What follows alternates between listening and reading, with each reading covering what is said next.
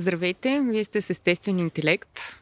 Днес сме в компанията на Еленко и Слави. Здравейте. Слави този път е на второ място. Да видим дали ще изревнува. На трето? О, факт, да, на трето. Топа една компания. Преди да продължите със слушането на подкаста, искаме да ви кажем, че това, което ще чуете по-късно е само и единствено нашия опит, съчетан с мнението на експерти. Това не са здравни консултации и ако имате нужда от помощ, то, моля, потърсете услугите на професионалист. Вярваме, че имате глава на раменете и взимате свои собствени решения. Също така, трябва да знаете, че водещите на подкаста често използват език, който не е подходящ за деца, а и за някои възрастни. Ако това не ви притеснява, давайте смело напред. Този епизод на Естествен интелект достига до вас благодарение на oreshak.bg. Това е представителен сайт за продажба на ръчно изработени за наечийски продукти, сред които дървени шахови табли, дъски за сирена, хляб или мезета, коти от дърво, икони, битова керамика, дървени лъжици и много други. Всички те са правени ръчно от над 20 майстори от село Орешак и Троянския регион, като каузата на oreshak.bg вече 10 години е винаги да подкрепя местната за наячийска традиция. С код EI10 всеки от вас ще получи отстъпка онлайн или в шоурума им в Младост 4. Вижте повече на oreshak.bg. BG. В момента се намираме в двора на Еленко. Може да чувате шума, шум от бриз и люка, скърцене, подвикване на съседи, плискане на леген върху нас. И, и, без, без обичайното ехо или без обичайното ехо, което е обрано с софтуера на Антон, така че ако чувате някакви крясти на деца, коли минаващи птици, защото Флекс. Самолет. И днес записваме а, така наречения quick, quickie епизод, в който ще си говорим само по една тема в, в компанията на нас тримата и тя е си. Ревността. Най-малката тема. Най-малката в историята тема. на Едно нищожно чувство, което нищо лошо не причинява на хората. Повечето от нас не го познават. Мисля, че около 15 минути. Ще го минем набързо за 15 минути, да. после пак ще си говорим как сме на двора и колко ни е хубаво и колко е хубаво в живота. Но... Да, за да почнете да ни завиждате, което зависта е братовчеда на ревността. Преди да започнем обаче, Слави сега ще направи на един ритуал по благодарност на нашите мили патреони, на кои, които много обичаме и на които им благодарим. Да, искам да благодаря на всички вече седем човека, които са казали, тия бедничките колко зле звучат, дай да им дадем някой лев, барем вземат да млъкнат. Благодаря ви много хора, наистина специални благодарности на последния патрон, който се появи от последния запис до сега. Криска, благодаря ти, че реши да ни дадеш тази обратна връзка и да, така, да си част от нашото комюнити от партньори, които ни се кефат толкова, че дори биха дали пари. Може би трябва да кажем, че патре... нашите патреони а, така, получават а, достъп до а, тайния масонски чат на Говори Интернет. Много тайния масонски чат на Говори и, Интернет. И а, получават по мейл инструкции как да правят secret handshake, така че да успяват в бизнеса и, и да такива парите да станат неизбежни, личния живот да се оправи мигновено. Да. Така че ако искате да принадлежите към тази специална общност, ето как. Идете в Patreon, .com наклон черта говори подчертавка интернет или отворете сайта Говори интернет, има едно голямо копче. Стани патрон. И изберете как да подкрепите или цялата мрежа на Говори интернет, или на специфично естествен интелект, или пък някой от нашите братовчеди. Аз много често по погрешка правя такива грешни избори с мишката. И да подкрепите някой от нашите братовчеди в мрежата на Говори интернет. Няма никакви грижи. Важното е да се подкрепяме. И благодарим също на нашите първи и супер ценни спонсори от Турешак БГ. Да. Но не първи, първи, но не единствени. Да. Точно така. Орешак БГ, с а, които си разменяме ни безкрайно. Всъщност, цялата работа мен най-много ме кефа тези безкрайно мили мейли, които си разменяме с тях. И постове във Фейсбук. И постове във Фейсбук и колко се кефат, че работиме заедно и ние колко се кефим, че работиме заедно и въобще... Много е мило и сърдечно. Да, и вървиме към а, един друг жанр в спонсорството, защото вече имаме и втори партньори, които са... Спонсор Орджи. Мисля, че ти трябва да ги обявиш, понеже са в вашата, вашата губерния. Защо си такъв сексист? Защото съм нормален човек. Всички ние сме спонтанни сексисти. Е, еле па аз на тема козметика, сметикъв сексист съм. Супер, съм че... Виж как билднахме. И сега хората си казват, какви сте какви вторите. Какво продават? Славия сексист. Какво ли става? Добре, това са Напрежението не се издържа. Сега Слави тук ще ме държи за ръка, докато го казвам. Кажи го пак. Сити как Кокун. Кокун. Това е като град какавида. За всички, които са добри в английски язик и могат да спелуват. Ако напишете citycocoon.bg, ще се озовете в сайта. Но останете с нас, за да разберете и код, който ще ви даде 20% отстъпка. Малко по-късно ще чуете и медения гласец на Владо, който ще ви разкаже малко повече за тях. Това защо си струва да се пробвате с тяхната козметика. Давайте сега за ревността. Ох, Снап аутовит. Какво е ревността? Слави. Симптом, чувство, комплекс, набор от емоции. И освен, че е бъртовчетна зависта, както разбрахме вече. Да, ами ревността е чувство, със сигурност не е емоция, е чувство. Нали, Доколкото има това разделение между емоцията и чувството, че емоциите са много първични, първосигнални и много, много еднакви при нас хората.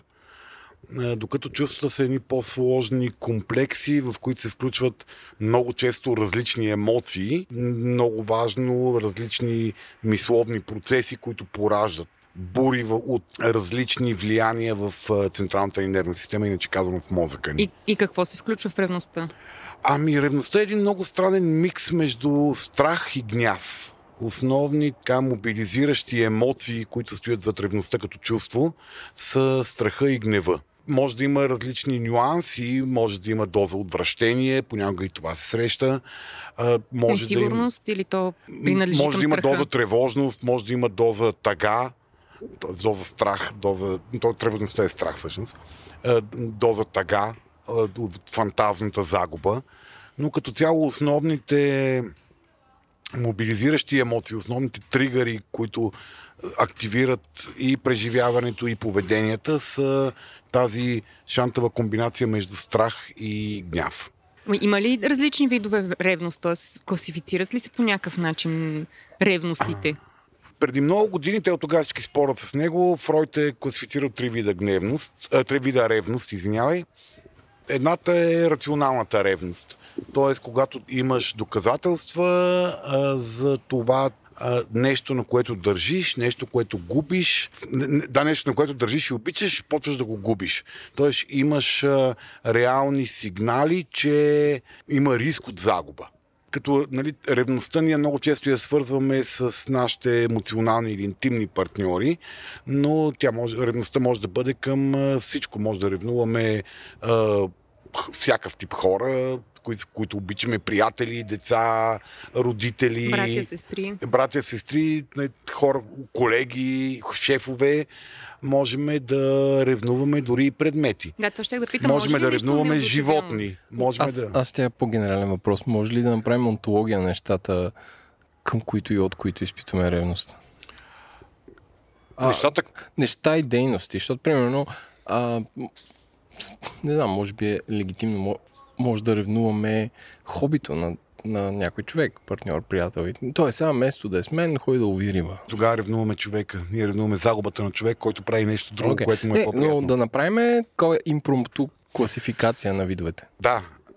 Значи, ревно, ревността, да, първото, което казахме, че рев- ревност може да изпитваме към всичко. Ревност може да изпитваме към а, удушевени и неудушевени предмети, към които сме привързани. Защото ревността е чувство, което ние изпитваме, когато усетиме заплаха от загуба на важни за нас неща. Та, според а, тази класификация на Фройд има рационална ревност, която е така обективна. Тоест, ние, нещо в нашето, нашето съзнание, нашия мозък, ни, ревността като всяка емоция има прагматичен смисъл. Това е нещо, което ни казва, ей, ти си заплашен от загубата на нещо важно за тебе. Нещо, към което си привързан, има опасност да бъде загубено. И тя може да бъде много мобилизираща. Тя може да бъде мобилизираща по градивен начин. Тоест, ти си зададеш въпроса какво това, което губя, получава от другия. Когато става просто за човек, нали? Ако заревнуваш колата си, не мисля, че отиваме в... Как, как е възможно да ревнуваш колата си? Възможно ли е? А, да, има От хора, какво които... би, би е ревнувал? А, ми, че някой друг я кара. Но, so Страха. weird. Да, страха, че той може да направи нещо на колата ти и да ти да я А, загубиш. такова много, а, Много е филинг. Мен пък ми е някакси абстрактно и сложно и не мога да си го представя. Да, смисъл, този тип, а, този тип тревожности от, а, че някой друг ще направи нещо лошо на нещо, което ние обичаме, а, може да бъде, или че ползва нещо, което ние обичаме, а той Аха, няма право да окей. бъде там. Добре, това сега си го представих, просто не знаех, че е ревност. Да. Мисля, Добре. това е нещо, което можем да, можем да изпитваме. Но най-често ревността е, е разпознаваема и най-интензивна спрямо хора, спрямо одушевени предмети Да. или животни. Някои хора изпитват страшна ревност, партньори изпитват ревност към кучето си, за това кучето го обича повече. Да речеме, пример, пример за това нещо. Да. О, Господи, моето любимо куче се радва на този идиот Да, повече. Мен вчера не, дори не се дигна газа да ме поздрави, като Да. се прибрах вкъщи. Та, този тип а, ревност може да бъде много мобилизиращ. Тя може да бъде много мобилизираща ние да се опитаме да се свържеме с това, от което ни е страх, че ще Рацион- загубиме. рационалната. Рационалната, да. Може да ни м, потикне да се свържеме по-качествено с това, което ни е страх да не загубиме заради някой друг. А, може да ни мобилизира да се разправиме с агресора. Да се разправиме с а, онзи, който потенциално може да отнеме онова, което ни е близко. Натрапника. Натрапник, а, да, той е агресор в, в, чистия Да, да, си вид. И нали, тук има едни такива много а, фини нюанси, че ако ние избереме да, да подсилиме връзката с това, което обичаме, то ние него го възприемаме много повече като субект. Когато говорим за хора, като стойностен субект, с който ние имаме разрушена връзка и той има опасност да тръгне да търси нещо друго някъде другаде. А, когато възприемаме това, което обичаме като обект, ние а, нападаме агресора. Тоест, ние нападаме Искаме он- да си спасиме нашето си нещо. нашето си нещо, да. Да. да, а не да, да подсилиме връзката с Да. него, защото то се явява един почти Mine, материален, mine. един почти материален, материален обект, Да. който е бива заплашен от завладяване от някой друг. А и рационалната ревност? Той я нарича делюзионна, т.е. така, м, делюзията е психологически термин за параноидна фантазия, за ирационално мислене. Тоест не, нещо, което не е базирано на какви, да, Да, речем, не е базирано на реални реални факти, факти. да, но а, ние можем а, живеем в толкова голяма тревожност от загуба, че да откриваме навсякъде и всеки един а, сигнал, стимул, ние да го разчитаме като потенциална заплаха от а, загуба. Най-често, когато говорим, ревността е много презряно чувство. Ревността, тя е много Малко, презряна, да. защото е много неприятна. Малко е, малко е въгъла на останалите чувства. Да, и защото ни прави много слаби. Да. Нали, дори когато биеме от ревност, ние си даваме сметка, че това е много жалко. Слабашко, а? Слабашко е много. Ти си Да. толкова, толкова зависим, толкова загубен, че а, нараняваш това, което обичаш, защото си толкова слаб Да. и безпомощен. Та, най- най- най-често заради този тип ревност, ревността е толкова презряно чувство. Тоест, тоест blame it on ирационалната ревност, за това, че има толкова лоша репутация ревността. Малко или много. Да, blame it on, каквото и да означава това. Да обвиним, да обвиним ирационалната рев... ревност. А, да, и не, много, е- много, е- когато ревнуваш, признаваш слабост. Когато ревнуваш, признаваш а, а, аз, аз съм много по някакъв начин зависим от теб. Ти си много, много важен и аз съм много гневен и оплашен и тревожен, че те губя. Което нали, по никакъв начин не гарантира, че ти ще предприемеш градивни поведения. Те, те мо- могат да тласне към супер деструктивни поведения и поведения насочени в посока водещи до обратния резултат на този, който искаш. Обикновено, да. Не е обикновено, но, но много често, когато говорим за ревността като гадното презряно чувство, имаме предвид този тип, Да. е, този тип ревност. И третият тип, третият тип ревност е, е тази, която е проективната ревност. Тоест, понеже аз знам, че се отдалечавам или правя неща, които е, нали, Понеже аз знам какво правя, като излезна вечер. Защото аз знам какво правя, като излезе вечер и се прибера Да. в 4. Най-вероятно и другия го прави. да. И започваме да откриваме сигнали, че и той го прави, защото ние си знаем, че ние го правиме. Да. Което по никакъв начин много често не си казваме, е, какво бе, то е човешко и аз го правя. Това, нали, този, този тип дигане на огледалото е много трудно, защото ревността е много, много изгарящо и силно чувство. Много неприятно, много гадно и много вкарващо ни в а, тегави филми, защото то ангажира две от най- ам, затъпяващите ни емоции, гнева и страха. И това е... Много хора си казват, «А, това па аз не го правя никога, но много често а, ние разчитаме сигнали за опасност от загуба, само понеже самите ние правим онова, от което ни е, от което ни е страх. Ние хората постоянно проектираме Да. върху другите вътрешни си свят и поведения. Искам да те питам, ирационалната ревност близка ли е или братовчет ли е на ирационалните фобии? Примерно страх от летене. Да, тя може да бъде до фобийно, до такова манийно, до фобийно ниво. А, може да бъде до такава степен ти да си фиксиран върху това нещо, че да се опитваш да умъртвиш обекта на любов. Тоест ти да го направиш до такава степен пасивен, присъстващ, безпомощен на самостоятелно функциониране с цел да обезопасиш връзката, че да, да, да, да, да може, може да стигне до такова ниво. Може да стигне там, че ти, но, нали, какво е фобията? Фобията е свръх е, емоционална реакция на като цяло незначителен стимул. Е, този тип ревност може да изглежда по този начин. Като свръхемоционална реакция на незначителен стимул. Е, Жена ти отива заедно с тебе на парти или мъжът ти отива заедно с тебе на парти и казва на здраве на някой се заговарят е, 30 секунди small talk. Значи ти ако си в тази такова състояние на, на, на, на душата, на психиката, а, ти в тези 30 секунди разговор може да разчетеш около 58 твърди доказателства, че тези двамата имат нещо общо. Добре, аз искам да те питам, а, така както го описваш, раждаш се ревнив или това е, са някакви епизоди, Не, които, през които чувствата, не, преминаваш? са- чувствата не са вродени, чувствата са породени. Иначе казвам, всички ние се раждаме с едни там различните теории спорят 5, 6, 8 или колко емоции, които си вродени. Те са универсални при всички хора функциониращи механизми на реакция на стимули. Чувствата са по-родени. Чувствата са неща, които ние а, по пътя на социалното си развитие, на ранни, най-често на ранния си опит, се а, формираме като реакции към това, което се случва, спрямо начина по който ние разбираме света по това време, когато то се формира. Тоест, ревността се сформира в детството ни. Това ли А, съджества? Да. а? Форм, ревността и то така доста ясно е. Защо, защо казах нали, малко по-рано, че а, ревността е братовчет на зависта и много голяма част от а, психологическите студии и изследвания са посветени именно на правенето на тази разлика. И много често, когато напишеме а, нали, а, проучвания или теории и ревност, изведнъж почва да ни говорят, занимават и с завист. Защото те са много свързани. Най- когато сме малки, когато сме най-най-най-най-малки, като сме току-що родени, ние не изпитваме а, чувства, ние изпитваме емоции. Постепенно с натрупване на социален опит ние започваме да изпитваме чувства, като първото такова, нали, от тези, тази двойка завист, ревност, първото, което изпитваме е завистта. И то е разбираемо, защото ние ревност може да изписваме само когато, когато имаме хипотезата, че има обект, който е отделен от нас и ние не го контролираме и може да го загубим. Когато а, малките деца нямат такова То, усещане като за тях. казваш зависта, какво имаш предвид? Зависта, това че- дете има играчката, която аз нямам. Това А, о, не, не, не, говорим още много, много по-рано. Мелани Клайн има една много пър, първо, такава стряскаща пър, първоначална теория за това, че малките деца завиждат на гърдата.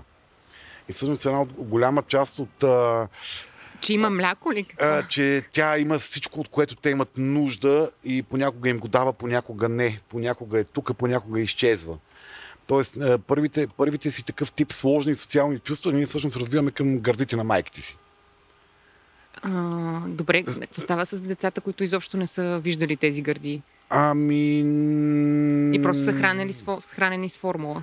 Те завиждат на кутия На Значи, Значи, не, не, не съм толкова запознат с а, тази теория на Мелани Клайн и нейното, нейното мнение за зависта към биберона. Хайде да я прочетем за епизода с майчинството. Най- най- най-вероятно а, те по някакъв друг начин минават през този първичен момент, в който ти разбираш, че има едно нещо, което ти не го разбираш съвсем като отделен от себе си обект, но то понякога е добро, понякога е лошо. Понякога е тук и дава, понякога го няма и не дава. Или понякога е тук, но не дава. Добре, ако се върнем обратно на ревността, как... Ревността е много по-късен феномен в момента, в който ние хората започваме да разбираме, че всъщност другите хора са нещо отделно от нас. Те са а, други същества, които могат да, да са тук и да изчезнат. Могат да ни дават, могат и да не ни дават. И по-лошото е, че могат да не ни дават, защото правят нещо друго с някой друг.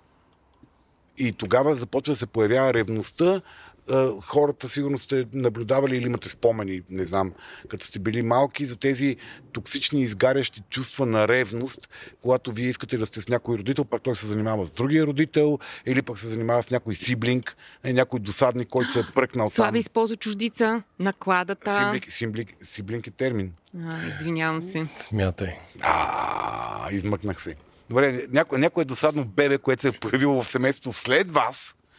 А може и преди вас да се е появило и да обира вниманието. Да, но най-често това, това е големия сблъсък на вече по-порасналите деца, които изведнъж цялата родителска любов и внимание и време се насочва към нещо по-малко, което е по обективни причини, но децата преживяват брутални чувства на ревност. Ревността между ревността на един родител от другия. Унази дълбока наша вътрешна потребност да разрушиме връзката на двамата, за да може да ги притежаваме ние първо. Добре, и двамата. това израства ли се? Ами, много зависи- остава завинаги с да, тебе? то завинаги, завинаги остава с тебе. Как се израства е въпроса. Израства се, как се израства много зависи от това как е отработено тогава. Доколко ти си живял в такава среда, в която си сигурен, че ще получиш онова, от което имаш нужда и някакси постепенно биваш въведен в шокиращата и парадоксална идея, че не получаваш всичко тогава, когато го поискаш, но това не означава, че няма да го обича. получиш никога и че този, който не ти го е дал сега, не те обича всъщност. Да. Да. Това не е сигнал. Недаването сега не е сигнал за нелюбов. И да живееш с онази ужасяваща идея, че човека, когато ти обичаш толкова много, колкото много те обича родителите си, може да има пълноценни чувства с друг човек, които не те касаят тебе. Ти представяш си толкова кошмар. Изведнъж онзи, който е всичко или онези двамата, които са всичко за мен на този свят, те не стигат, че имат някакви чувства помежду си, които не са свързани с мене, ами те имат и някакви други любови, които не са свързани с мене. И това е един, може, това е, може да бъде брутално травмиращ момент. И в зависимост от това как ние биваме подкрепени от тези двамата, за да преминеме, да, да, да, да, да се научиме как се ревнува, да се научиме кога се ревнува, да се научиме да, да преживееме тази фрустрация от загубата, защото това си е загуба. Аз те искам тук и сега да ми четеш книжка. Не, не мога, имам а, а работа. ти ходиш на катерене. Е, Да, ти, да. Или ти имаш работа. Или ти казваш мълчи сега, като аз искам да си говоря с тебе, ма ти ми казваш мълчи, защото аз си говоря с майка ти. Да, аз пр- правя референция към моята дъщеря, която понякога като отида на катерене ми се обажда и казва, хайде стига с това катерене, моля те. Да, и- Прибирай нали, се. Как, не, ако детето между, между, между, между а, ако му бъдат обяснени добре тези незачитания към него, тези незадоволявания, и, то, и, и между моментите на незадоволяване то се чувства достатъчно подкрепено и задоволено, то може да се научи, че всъщност а, човека, когато обичаш, може да функционира по начин, който не е постоянно и пряко свързан с тебе. Тоест, вие не сте... Ам, сигурността не идва само от залепването. Сигурността не идва само от това, че той няма нищо друго в живота си, освен тебе. Естествен интелект достига до вас благодарение на City Cocoon. Това е българска марка козметика, която вярва, че тайните на младата кожа е проста – хидратация, почистване и слънцезащита. Продуктите на City Cocoon съдържат подбрани съставки – растителни, етерични масла, флорални води и дълбоко хидратиращи компоненти. Използват природно разнообразие от билки, натурални масла и витамини. Към формулите за защита от слънчевите лъчи те са добавили антиоксиданти, които да допренесат за здравия вид на кожата. Cocoon е без агресивни и измиващи съставки, хидратация и подхранване, комбинирани в балансирани и ефективни формули. По-голямата част от продуктите на марката са в 100% рециклируемо стъкло. Опаковка, която не отлага вредни химически съставки в продукта. На техния сайт може да видите различни продукти, произведени в малки партиди за контрол на качеството. До 30 юни 2022 година на citycocoon.bg с код CCGI20 или казано на български CCGI20 или CCGI20 може да получите 20% отстъпка от цялата ваша поръчка. Вижте citycocoon.bg и линка в бележките на шоуто. Добре, ти преди малко каза да, да се научиме как се ревнува. Какво Мгм. имаш предвид? А, да се научиме, че а, това е неизбежно, че хората, които обичаме, не винаги, не са изцяло наши и не винаги са наши. Кое е неизбежно? Не- Неизбежно е да Загуба- ревнуваш в или неизбежно е да загубиш? А, неизбежно е един момент и на загуба на другия. Те живели дълго и щастливо е една фантазия. Да се научиме, че всъщност няма такова нещо. И когато човека не е тук или, има, или проявява други интереси, това не е края на вашата връзка и не е края на света. Това не означава, че той те, те е отрекал изцяло. И, Чувств- другото, и другото е, което да научиш е, че нали, първо да понасяш тази загуба, без да ставаш деструктивен към себе си или към другия. И да научиш, да се научиш как понякога а, тази емоция просто трябва да, да, да я използваш по някакъв градивен начин, защото тя всъщност има, има някаква гради... това чувство не е емоция, а, има някаква градивна, градивна функция. Нали, Тази функция е да ни алармира, че губиме нещо и да видим ние можем ли да направим нещо, за да не го загубиме или просто трябва да преживееме загубата. Тоест да се свържеме с нещо друго, което да в момента да ни разсее от това усещане за загуба. А може ли също да е по някакъв начин аларма, че трябва да си да седнем и да си дефинираме или предефинираме така, конвенцията, която имаме с даден човек? Тоест, имаме ли общи очаквания, ед, еднакви очаквания, реалистични очаквания един към друг? Би ли могло това също да е вид механизъм за справяне с ревността и... Това е, е една от е, така най-работещите техники за, за справяне с ревностни преживявания, особено с хронични ревностни преживявания в е, партньорства. Двойки, нали, родител, дете, е, приятели и така нататък. Когато ние, ние всъщност разбереме за този сигнал, който аз интерпретирам като, като отхвърляне и потенциална загуба, какво стои, и онзи отсреща а, разбере, че всъщност мен това ме наранява. Но както казах, понеже ревността е много презряно чувство, ние много трудно казваме на някого, особено спокойно Еленко, много те ревнувам от Владо. И ние най-често го изявяваме по някакъв друг начин, с гняв, с агресия, с а, цупене, с... С СМС в 3 през нощта. Да, или с а, говорене против Или Владо. аз сега ще отида в, а, при едни други подкастъри. М, Да, някаква да форма да на, им гостувам някаква форма на изнудване. Такова ще видиш ти, щом не записваш всеки път с мене, аз пък тогава ще отида да записвам с някой друг. Добре де, хипотетично, ако, извинявай, че те прекъсвам, ако хипе, хипотетично определиш определени правила в едни отношения и другия човек ги нарушава, някак си не е ли нормално ти да изревнуваш и всъщност Ами това е загуба на доверие. Тогава стигаме, стигаш до по-голяма тема за доверието. Ако, ако това е конвенция, ние сме се разбрали, че това ще се случва че ние сме така. заедно и, И мен, няма други хора и мен не ми харесва ти като пиеш три ръки и да ходиш да пляскаш мъжете по дупето в бара.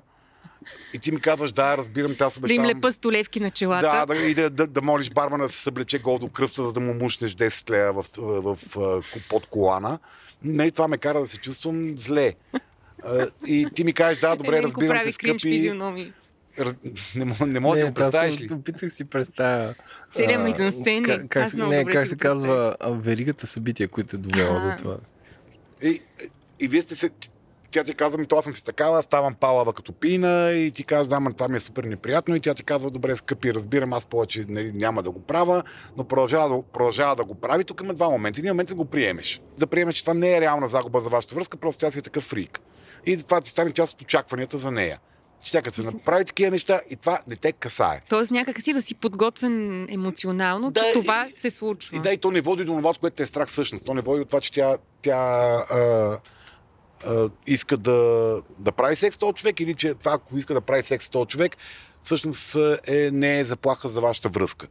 Но много често, а, особено като се стигне до секс, става много зле, защото там наместват едни много териториални ам, чувства. Да се върнем на ревността. Да, де, тя прави секс с друг. Това поражда доста ревност хора. Еленко хората. Не, аз за друго имах предвид, но...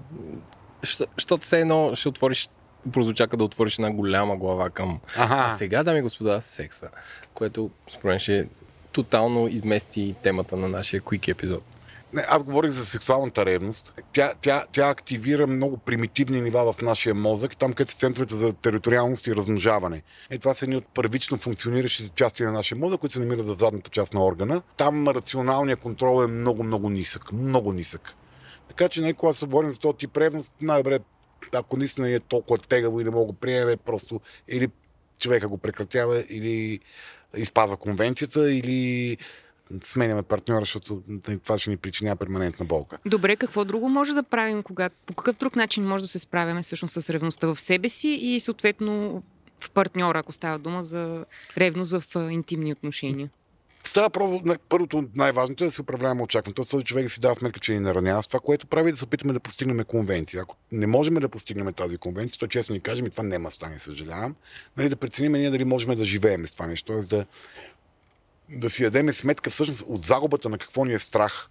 Нали, толкова голям проблем ли ми е, че нали, тя ще направи някакъв такъв акт и това е е унижение ли или като какво го приемам, че ме наранява толкова. Тоест да, да направя някаква оценка на, на страха. Защото нали, унижението също е микс между така. Там има много страх от загубата на социална стойност. Тоест, а, ти ходиш и флиртуваш а, пред приятелите ми с някой трети човек и така ме унижаваш. Това ли имаш предвид по Да, да, много, много, много често това е... Че едва ли не всички го виждат. Да, и си вика, то пък е нали, Бълък. тапак, нали, мека пишка, сигурно не, не правят секс, погледня така как, колко не го уважава, на как се държи и така нататък. Да.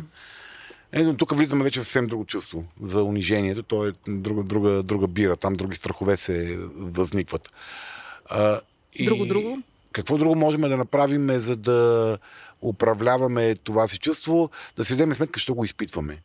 Защото когато то е много интензивно, най-вероятно бърка в някоя наша, наша много сериозна травма. Нас много сериозен минал опит с загуба, която по времето, когато се е случила, е била толкова значима, че оттам нататък ние не можем да понасяме всякаква загуба, дори тя да не е толкова значима за нас. Иначе казано, ако ние сме били системно неглижирани като малки заради някой друг от е, съжалявам най-често от майката, защото там е най- първите, първите години там е много силно. Отваряме скоба, майките са виновни за всичко. Ти го каза, ти го каза, майко. А, не, там е много по-силната фиксация в първите години а, върху този родител, родител от женски пол. А, и оттам нататък ние преживяваме със същото, същото степен на, на застрашителност и значимост на загубата, всяка следваща потенциална загуба, дори тя да е някаква, ако седем и се замислим рационално, много незначителна за нашия живот.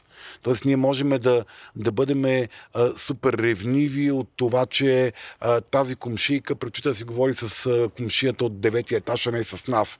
Е, това дали тя си говори с нас или не, за нас може да няма абсолютно никакво житейско. Реално не ни пука. Мисля да не ни е чак толкова важна, но самия факт, че тя предпочита някой друг да ни вкара в много тежки филми. И това е свързано не с реалната загуба на комшийката, а с а, активирането на онази пре, травма. Пре, препреживяването. Препреживяването на... на онази травма. Да. Тоест, когато става въпрос за такива наистина много тровещи ни нас и връзките ни състояние на ревност или а, толкова има хора, които изпитват толкова, те се познават и знаят, че са толкова ревниви, че ги е страх да направят връзка.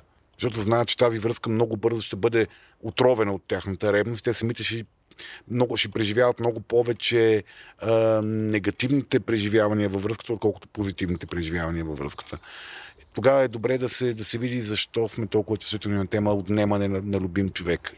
Ти каза, че когато сме имали травма като малки, свързана с някакъв, някаква форма на неглижиране от страна на родителите или майката, а, пренасяме, пренасяме тази травма и почваме, така, да се вика, на посоки да ревнуваме. Възможно ли е да ревнуваме, да речем, само приятелите си и пар... а за към партньорите да нямаме изобщо чувство за ревност? Тоест, може ли да по някакъв начин ревността да се проявява специфично само към Определен един тип, тип отношения? А... Хм. Много малко вероятно е. Смисъл, ако, ако е ако е наистина така, най-вероятно става просто за много по-късна травма, когато сме загубили приятел по този начин. Добре. А, но аз не вярвам, че тогава ще бъде толкова, толкова интензивна. А, много вероятно това да е просто ние да си налагаме забрана да ревнуваме истински близките си хора и да, не, да, да, да изпитваме само към. Се върнем към нали, предния епизод, онази епизода за забранените чувства, чувства, които си забраняваме да, да изпитваме, е много вероятно да е такъв, такъв ам, случая. Друг, другия случай, нали, много често има хора, които казват, аз не ревнувам човек, когато обичам. Никога. Грам за нищо. А, ма прави каквото си иска, въобще нали, не, не го ревнувам. А, Е, в този случай може да става въпрос за някаква много, нали, в някакви случаи, тук повечето колеги психотерапевти биха се подхилили скептично, а, че става въпрос за някакво толкова силно ниво на свързаност и доверие между тях, че той, нали, ти не вярваш, че този човек а, би те предал и би те нали, нап, предал по този начин. Добре, така както го казваш, т.е. ревността Ревността е нещо, което има място във връзката ли? Тоест, една връзка без ревност има ли нещо странно. Да, значи един, един е сценарий е този. Хората си имат толкова голямо доверие, че тотално да не допускат хипотезата за загуба. Тоест всички малки отдалечавания на другията, дори и да справяне на секс с други партньори, да не се приемат като заплаха за връзката. Но тогава по-скоро влизаме в другата хипотеза, в която а, не, тъх, как да го кажа, човек не ревнува вътрешните си органи. Или човек не ревнува храната, която е изял, защото тя е вътре в него. Тоест ние, ние сме в някаква толкова симбиотична възприемане, за, за, ние сме погълнали другия. Аз и другия сме едно цяло. И нали, ти няма как да ревнуваш нещо, което е част от тебе. Не ревнуваме вътрешните си органи. Не ревнуваме краката си, не ревнуваме ръцете си. Не ревнуваме пържолата, която сме изяли, защото знаем, че вече не мога да я загубиме. Тоест, а, а, много е вероятно това да е по-скоро някаква форма на, на сливане, в които двата, двата субекта са се превърнали в един субект, което не винаги е най-добрата рецепта за връзка. Подобни неща са много, много разбираеми, много случващи се в ранните етапи на една връзка, когато нали, така те пере биохимията, че, че за тебе не съществува никой друг, освен другия. Аз го наричам блоб когато стават едно такова, едно желирано общо цяло, Но, което... Да, да. И почвате да говорите в първо лице множествено число. Но а, да. един, един от проблемите на този тип симбиотични връзки е евентуална загуба на идентичност, натрупване на скрити емоции, на гняв, разочарование и така нататък, е, че всъщност ние тогава не губиме сетивността за ранните сигнали за загуба на другия. А, ние а, подценяваме, подценяваме неща, които водят до реално раздалечаване на, на нас и другия човек, живейки в тази делюзия, че ние сме едно неразрушимо и ненекърнимо цяло и много често ние осъзнаваме, че сме загубили другия човек, който вече е много късно, когато връзката вече е много трудно да бъде а, съхранявана и нали, да е така наречения път назад към заедността. Слави, аз искам да те питам, може ли да очертаеме границата на здравословното по отношение на ревнуването? Тоест, откъде почва да става страшно? А, откъде почва да става страшно, зависи от реакциите и от интензитета. Айде първо да кажем, мисля, не се превръщаме в някакъв подкаст за патологии. Да кажем първо, кое е добрата, хубавата ревност в една връзка, е онази ревност, която чуваме и си признаваме. Тоест, когато ние усетиме, че поведението на другия ни нанася дискомфорт, по някакъв начин ни кара да се чувстваме ам, тревожни за връзката или ни кара да се чувстваме незачетени във връзката или ни кара да се чувстваме унизени във връзката по някакъв начин, да го чуеме това нещо и да имаме достатъчно доверие в собствената си стойност и достатъчно доверие в партньора си, достатъчно доверие във връзката с този партньор, за да можем да му кажем това, което правиш, ме наранява. Това, което правиш, да признаеме слабостта си, че ревнуваме. Защото както казах малко по-рано, ревността е слабост, тя е страх. При, при мъжете страха се признава малко по-трудно, но за мъже е по-унизително да го е страх, отколкото социални роли. Така че това е здравословен начин за използване на ревността. Кога може да стане токсична, вредна, когато се превърне в фикс идея по някакъв начин, когато започне да, да ограничава правата на другия, да извършва съвсем нормални социални поведения. Да говори с непознати, да говори с познати, да излиза сам, да иска... Да има, да има приятели от а, противоположния Да има пол. приятели от противоположния, от противоположния пол, с който излиза сам.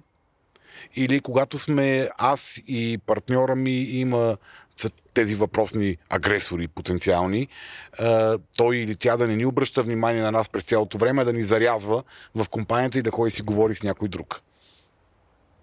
Или да флиртува с някой друг, или да виждаме, че извършва тези добре познатени кокетни движения, които означават, че търси атрак... да е атрактивно, да е атрактивна или атрактивен. Това е, не, тогава започва да става, когато тя почне да се превръща в форма на обезопасяване на връзката чрез контрол на другия, чрез отнемане на, на базовите му права. Всяка връзка е, е свързана с отнемане на някакви права на другия. Всяка конвенция, всеки договор е свързан с поставяне на норми и на граници. Права и задължения на... Точно така. Страните. Това е във всяка връзка. А, когато това започне да се превръща в а, задушаващо, ограничаващо, отнемащо базови човешки права на другия, базови човешки права, само за да обезопасиме потенциалната опасност той да направи нещо, тогава вече това почва да се превръща в токсично. Когато е свързано с това, че ние прекалено много се тормозиме от маловажни неща, се превръща в токсично за нас.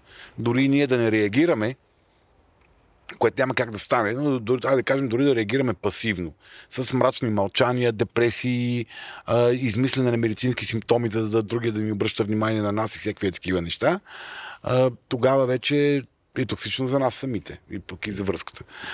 Когато се, се, се стига до агресия, когато изразяваме а, ревността си по начин, който не е търсене на близост, а, както казах малко по-рано, стремеж да умъртвиме другия стремежа да го... Буквално ли преносно? Ми понякога, съжаление, се стига до буквално, но най-често преносното е да, да го парализираме така, че той да не извършва никакви действия, които, които биха могли да бъдат застрашаващи за неговото притежание, защото тогава вече говорим за притежание. А, нещо, което исках да те питам по-рано. Всъщност, ревността и чувството за притежание еквивалентни ли са? А, много, е- бих могъл да кажа да, но това ще е едно много такова, как да кажа, патологично да. Mm. През хипотезата, че ние притежаваме партньорите си.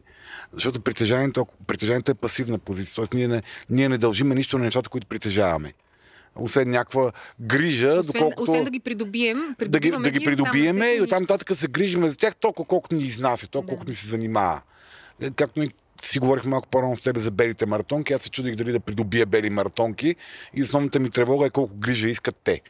Не, Когато ние разсъждаваме за партньора си по този начин, т.е. ние сме го придобили един път и оттам нататък единственото ангажимент е спрямо способността ни да инвестираме и да се грижиме, колкото решиме, толкова даваме, но той е като белите маратонки. Той е нещо наше и няма как да, да не бъде наше. И както едно време в Гео Милев ти сваляха маратонките и ти ги взимаха, се Защо само грижиме в да... Гео Милев, това пък Мисля, че това е София Уайт. Така беше? Аз знам, World Wide, Гео според мен. Подозирам, че много, много, много хора от произволен происход в Америка са преживели сваляне на маратонки. В Германия, Франция, а, Русия, Румъния, Гърция, Турция. Така, благодаря ти, Слави, че си инклюзив. И че знам толкова много държави. Също така. Та, да, тогава, тогава вече се превръща в нещо, което и то, какво означава токсична? Става въпрос, че тя не обслужва основ, ревност, основната цел на ревността е да запази връзката. Тя за това съществува. Когато тя води до това да разрушава връзката, очевидно вече е в, в фазата на, на токсичността. Добре, ако да речем, им има, имаме близък приятел, който е обект на ревност, която, Говорим за един приятел в момента. която е отвъд здравословното. Ние като трети лица или може да е близък Или като брат, втори сестра, майка, баща, все тая.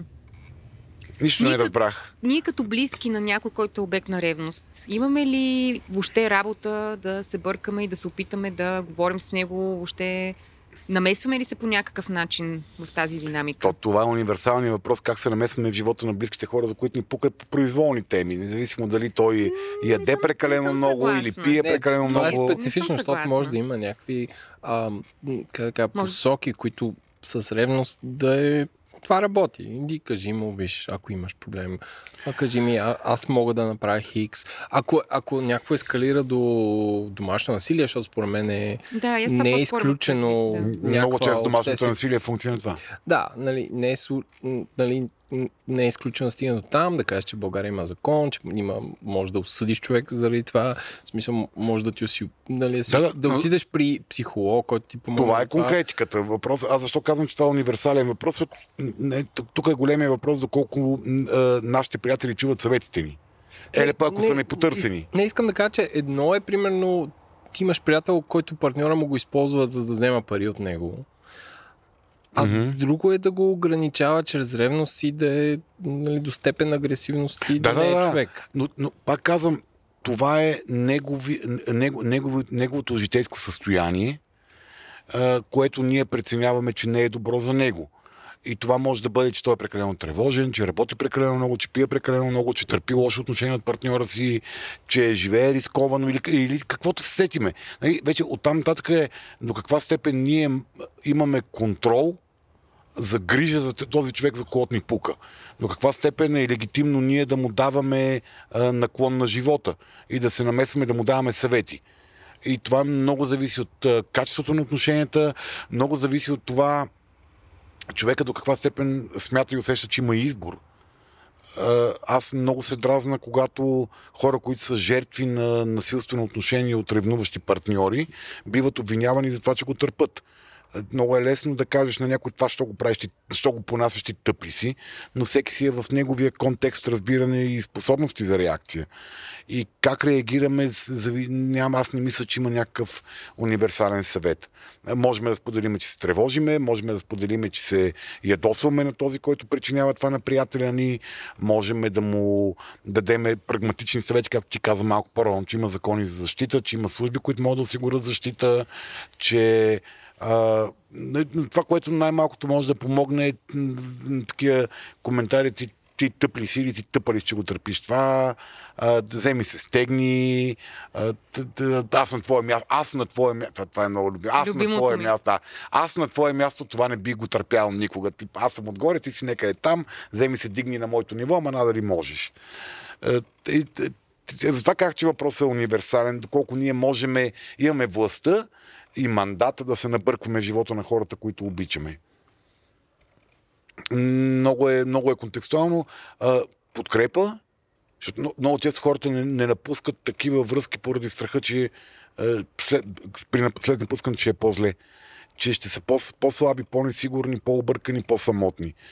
Тоест, даването на, даването на, на подкрепа, а не осъждането, обичайно е универсален отговор в много от тези ситуации. Един малко страничен въпрос, ама не съвсем.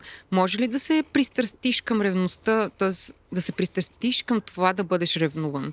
Има ли нещо в това да бъдеш обект на ревността, което може да те закачи? Да. Има много хора, които приемат, че ревността е сим, а, белег на любов. Че а, щом ме ревнува, значи ме обича. Ако не ме ревнува, значи не ме обича. И много хора могат да приемат, че това е така, висша еманация и проява на, на, люб, на, на любовта или може да се превърне в а, една от малкото свързващи точки между хората много често, ние хора сме шантави същества, по много шантав начин създаваме коалиции помежду си, създаваме отношения помежду си. И когато по една или друга причина ние стоим в тези отношения, защото искаме или защото трябва, или защото така сме научени и не виждаме друг избор, ние се намираме неща, които правят тези отношения валидни, които са тема на отношенията по някакъв начин. Това могат да бъдат, разбира се, общи хобита, могат да бъдат а, а, подкрепата, която си даваме един на друг, може да бъде грижата един за друг, но може да бъде единственото, което всъщност ние можем да автентично да правим помежду си да се караме да се ревнуваме. Единственото автентично нещо, което може да правим помежду си са семейни скандали с насилие или без насилие или а, подхвърляне на а, злобни коментарчета и забележки и много често ние го правим, че това, това е автентично. Ние искаме да сме в отношение с този човек или трябва да сме в отношение с този човек, но толкова не знаем какви други отношения. Толкова няма нищо друго в отношенията, че това се превръща в някаква такава... Ние така си говорим. Това, е, ние, това са нашите отношения. Тоест, може ли да се каже, че примерно има опасност човек да свикне с един тип отношения и после всички следващи отношения да си ги кара по един и същи начин, базирани на ревността. Тоест, Ето, това от е. някъде имал си някакъв партньор, който да речем... Не, не е партньор, не, не е от партньор. Това са много по-рано. Този тип а, изграждане на представата как изглеждат човешките отношения се създава много по-рано. С първите партньори, родителите. Или За значимите момент си възрастни. помислих, че има шанс да не, да не се връщаме не, не, не, обратно ти, там. Не. Съжалявам, майко. Това са, тогава създаваме ние моделите си на връзка. Тоест, ако за нас по някакъв начин първата, значима връзка, която сме създали е връзка, в която другия ни игнорира, отбягва и ние трябва постоянно да, да му се доказваме или да го обслужваме и да го догонваме и да, да търпиме неговото игнориране, е, изпитвайки през цялото време страх, страх и гняв, разбира се. Ние такива връзки ще търсиме. Но тук стигаме до онази, онази нали, тема, в която, когато това почне да се довежда до абсурдни увреди на живота ни, да седим да се замислиме що се случва това нещо и можем ли по друг начин. Мика, съжалявам, ако слушаш това след 20 години. Аз имам въпрос за измененията на ревността от към геополитически аспект. Имам приятели в Холандия, които си имат партньори и, и си имат и гаджета и това е супер окей. Okay. И, тоест, в тази... Сега, не, не, не нарочвам всички холандци, но аз според мен е, измененията на ревността зависят от това къде живееш, а каква е държавата и как си, как си разположил отношенията ти с партньора. И според мен е в България и като цяло на юг а, по-често хората са по-ревниви, отколкото хората на север. Какво е твоето обяснение за това? А... Не говоря за на юг, а, Близък изток, Азия и така нататък, да. Да. сега, аз дълбоко вярвам, че капацитета на човек да понася а, временното отдалечаване на партньори и връщането към него се формира, в, се формира индивидуално семейството и в първичните връзки. Нали, в Холандия не всеки най-вероятно може да понесе това нещо но много не повече казвам, хора. Не казвам, че всеки, но процентно, да, може би. Процентно, да. Но много повече хора могат да го приемат за нормално и не застрашаващо връзката а, поради културни феномени. Тоест, а, голяма част от а, а, онова, което ние приемаме за застрашаващо връзката, е, се формира на базата на това какво ние приемаме за. на базата на очакваните, както говорих малко по-рано. На базата на това какво ние приемаме за нормално в една връзка, а нормално онова, което ни застрашава. Нормалното е кома, онова, което начинът по който се случват нещата в, в, в, извън зоната на опасността. Така че ако в културата е много силно а, застъпена идеята за личната свобода и че аз съм аз, ти си ти и само тогава ние двамата можем да бъдем заедно и в тази парадигма ти можеш да имаш интереси извън мене, но те не са извън връзката ни. Те са просто извън мене като човек. Тогава може, може, да има много по-голяма толерантност към поведения, които в други култури биха били абсолютно табу и абсолютен повод за провокиране на много интензивни чувства за страх от загуба. Иначе казано, ако в, живееш в общество, в което е абсолютно неприето жените да се целуват с други мъже, по начина дори е така, нали, здравей по бузите, ако жена ти го направи, то тогава това е сигнал за нещо, нещо страшно. Но ако живееш в общество, като, речем, в Франция, където хората, като се вият, нали, преди 10 минути се мляскат, всички, кой когото фане мляска и, и тогава започват да, да, да правят какво ще правят. тогава целувката на, на друг мъж по бузата за тебе не е сигнал за опасност за връзката. Така може да има общества, в които е, е, правенето на секс с друг човек извън връзката не е сигнал за опасност на връзката, а е право и на двама ви и всеки може да си го прави. И това е common sense, то не е, не е, не е сигнал за опасност. А, има, има и много по-коварни и гадни а, култури, в които а, правата са полово детерминирани. Иначе казвам, единия пол може да прави нещо и това не е повод за ревност или най-малкото ревнуващия, като каже, аз се ревнувам, защото го правиш други, да но удари сме, това е мое право, но ти нямаш право да го правиш. Да речем в, араб, в арабския свят и тези дълбоко патриархалните общества, където чие е бебето е ключовия въпрос на, на битието, жените имат много по-ограничени права на, на лична свобода спрямо мъжете, защото нали, при жената трябва да е, да е там се гарантира, че е бебето. И там е, там е, там е голямата, голямата опасност. Има ли общества, които, в които обратното? Имаш ли представа? Чел ли си някога? А, те са много малко този тип общества, където а, обратната Жената полигамия, има... да, обратната полигамия, по-скоро е такива антропологични феномени за това към момента. Едно време се твърди, че е било много обратното. Тоест, економически причини пораждат патриархата, но не, това тук вече влизаме дълбоко в полето на историческата антропология, така че не, не, не съм... Не.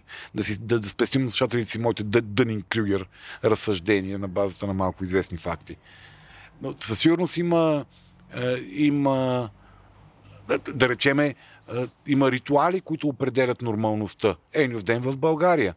Енюв ден, когато жените, които не могат да заченат от а, а, мъжете си дълго време, има една нощ, в която ти не ревнуваш, че жена ти тръгва да покъра. И, и, и... Днес, днес научих за този празник. Днес научи сега или по-рано Току-що. днес? Не, не, не, току-що, да. Аз знам за Енюв ден, но някак си тази част... А не, Спасов ден, извинявай, не Енюв ден, Спасов ден. А, окей. Да, Не, защото Енюв ден не беше избилките. Не, не, да, то, Спасов то ден, някакво ден. вещерско е. Не, Не, не, спас, извинявай, грешка на езика, Спасов ден. Викам си... Така така, Спасов ден. Ето, там излиза разотети булка Спасов ден. Аха. А, има, да речеме, такива по-дребни ритуали, в които хората си казват, а, окей, добре, нормално ревнуващите хора, хората без патологична ревност, могат да кажат, окей, добре, какво стане, стане. Да речем, това са ергенското парти или, как се парти. Тогава се приема, че там има стриптизьор, мацката може да се подхлъзне, не е big deal, не е страшно. Или на ергенското парти с някой бардак или някъде такова, нали, това си е някакси ритуализирано, което го прави безопасно. Тоест пак е въпрос на някаква конвенция. На- Знае се, че в този ден... Да, но на по-голяма конвенция, на културна Да, конвенция. това, културна което конвенция. нали, пита Еленко и нарече неясно защо геополитически фактор на ревността. Най-вероятно заради времената, в които е, живеем. е, его, его политически по-скоро. Ако, ако, ако онова, което по принцип е изневяра, се ритуализира и е прието за нормално и не застрашаващо връзката, във всякакви култури най-вероятно има всякакви практики, най-вероятно има в момента дори в... А, мога да се безброй примери, просто аз не съм запознат с, с тях. Никой не е. Никой не си е научил домашното по ревност. Никой не си учи домашното по антропология. Добре, ами дойде момента да зададем няколко въпроса от нашите патрони, като огромна част от тях вече отговорихме, но все пак да, Да, ги уважим. чуем в ефир. Дами и господа, и ако чувате през цялото време един монотонно скърцен, да знаете, а, че вашата водеща е на люлка, да. Аз, Да. съм, аз съм на люлка и се полюшвам леко и, И ако се чувате, ако чувате Това създава странни... комфорта, така че това е. Ако чувате странни промяни в звуковия фон по време на разговора, където е, бедният ни редактор е прекъсвал трака, за да го монтира, това е, защото напомням, записваме в двора на Еленко, където е прекрасно. И където хора с а, 20 годишни коли паркират напред-назад и малко И преди малко мина по чарката. Точно така.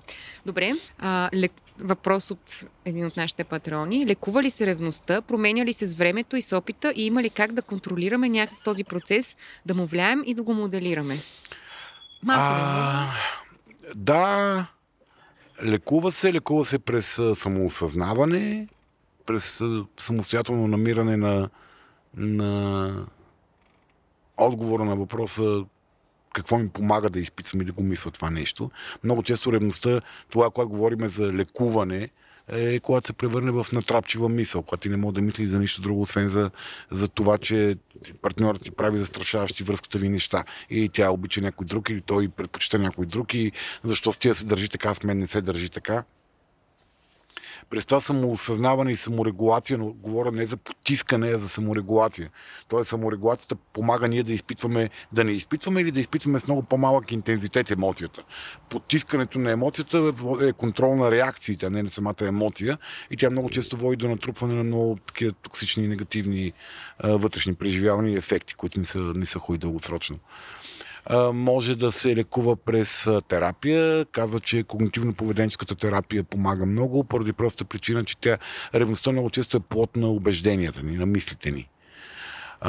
Психоанализата също така работи доста интензивно с а, а, ревността, защото рев... токсичната ревност е продукт на проблеми с свързването.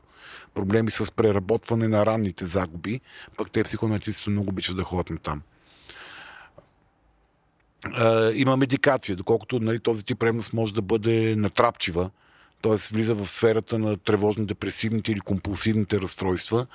А, има лекарства, които антидепресанти или някакъв друг тип а, медикаменти, които помагат а, за това нещо. Сега има хора, които са хора с налудности и тогава може би дори може да се прибегне до а, медикаменти, които са свързани с психотични епизоди. Такива, когато вече става нали, положението почва да излиза малко, вече звучи като грешка на мисленето, не като, Да. не като свръхемоционална реакция. Така че, да, може да се, може да се работи с това чувство, може да се работи с тази свръхреактивност. Стига, разбира се, човека да стигне до потребността. И това, което ме връща малко по-рано към това, което ти каза за понасяне на подобен тип отношения или за изпитване на подобни чувства към партньора. Там трябва да има ангажимент на, на човека, за да го направи това нещо. На кой човек от двамата? На изпитващия го. На изпитващия го. Като ка- пак казвам, този ангажимент може да, не е, може да не е силната вътрешна убеденост, че трябва да се подобра, може да е заплаха, да му кажат, пич, това ако не спреш да го правиш, аз се напускам, нали, погрежи се за себе си. Защото не си добре. Но Добре. това, нали, това изисква изисква желание да останеш във връзката и сила да останеш в тази връзка и да, да, да поставиш тези неща на масата. Нали, Както да кажеш на другия, това ме тормози, така и да кажеш на, на твоята ревност ме тормози, така и да кажеш ревнувам. Добре, аз ще, на... ще стрелям надалече. Виж как хубаво си преведох тази английска фраза. Сега разберем какво момче. А, аде, Може да му кажеш, ще стрелям отдалече. ще стрелям отдалече, да. Стреля отдалече, Мариана, това е много Не знам, по-долу. т.е. не знам дали изобщо има м- място в този дискурс, това, което ще кажа, но възможно ли е м- подбора на партньори също да има някакво място там в нещата, които човек може да направи? А, говоря за ревнуващия, т.е. Да си намери безопасен партньор, ми, ако знае, Какво? че инвалид, един тип, един закован тип на стол. точно който така, не мога да мръдне. закован с а, залепена уста, който не Еми, помръдва. това е... Не, друго имам Ох, предвид. на Дейвид Линч ли беше този филм един, където си беше отрязал на, на, на, на жената всички Ларс крайници. А, не, чакай, чакай, Ларс фон Триер беше друго, да, да, да.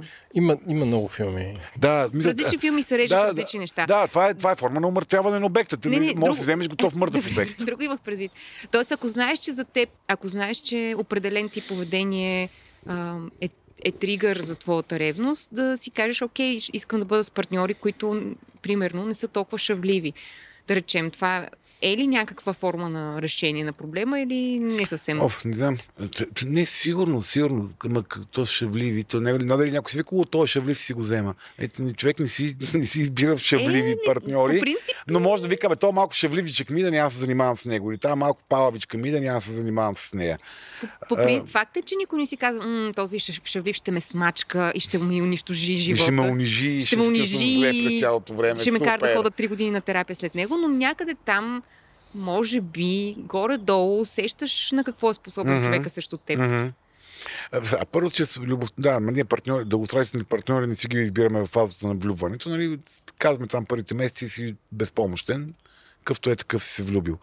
А, Добре, Ами, де, може би няма общо. Просто затова казах, че стрелям. А, стрелям в тъмното е хубав. да, то това е големия въпрос, че най-лесното нещо да контролираш на, на този свят е много по-лесно да контролираш себе си, колкото да контролираш другия. Мгм. Ние много често се опитваме да, да контролираме другия, то- защото ни струва по, някакси, по-логично. То ми създава проблем и контролирам него. И това е някаква форма на превентивен контрол на другия. Аз си го избирам такъв. Ами ако той вземе се промени, какво правим тогава? Това как ти помага? Или ако ние сме толкова фиксирани, че човека нищо да не прави, нали, по цял ден да ходи да, на, на, на работа, оттам да фаща трамвая, се прибира вкъщи, купува мляко, хляб, масло за децата и се прибира и ми готви, аз толкова съм фиксирал, пак мога да си намеря причини да ревнувам. Така е, да. Ще ходи само в този магазин. При Така е, една руста магазинерка. но може би, те да знам. Или магазинер, представете. Добре, преминавам, продължавам нататък с въпроси на други хора, които са съвсем, как Не да са, то, не са снайперисти, не стрелят толкова далече. не. Тъй, а, не изпитваме никаква ревност с жена ми един за друг. Това нормално ли е? А, да, това е един от въпросите, на които отговорихме на дълго Да. и на широко в началото. Дали е нормално? А доколкото нормално е функция на статистиката, не е. Повечето хора изпитват ревност един към друг в някаква степен. А, защо не изпитват ревност помежду си, знаят само те. Аз не мога да, не мога да знам. И какво, какво означава убежден, убеж- убеждението му, че не изпитват ревност? Това е, също е много интересно. Да. Защото ако те се се... Колко, тоест, колко са, са се тествали за ревността? първо колко са тествали, второ до каква степен не са си на- нашибали такива превентивни мерки, за да обезопасят потенциалната загуба, че аз не те ревнувам, да, ама ние, не, ние- се разделяме за 5 минути, защото... Добре. Така че... Доколко е здравословно просто да приемем, че сме ревниви заради страх от изоставяне и да сме открити с всеки нов партньор, че имаме проблем с това. Аз знам за себе си, че ми е важно постоянно да ми се показва афекшън и внимание, за да се чувствам желана и добър партньор, защото имам травма от дългогодишна връзка, която приключи абсолютно изнавиделица за мен.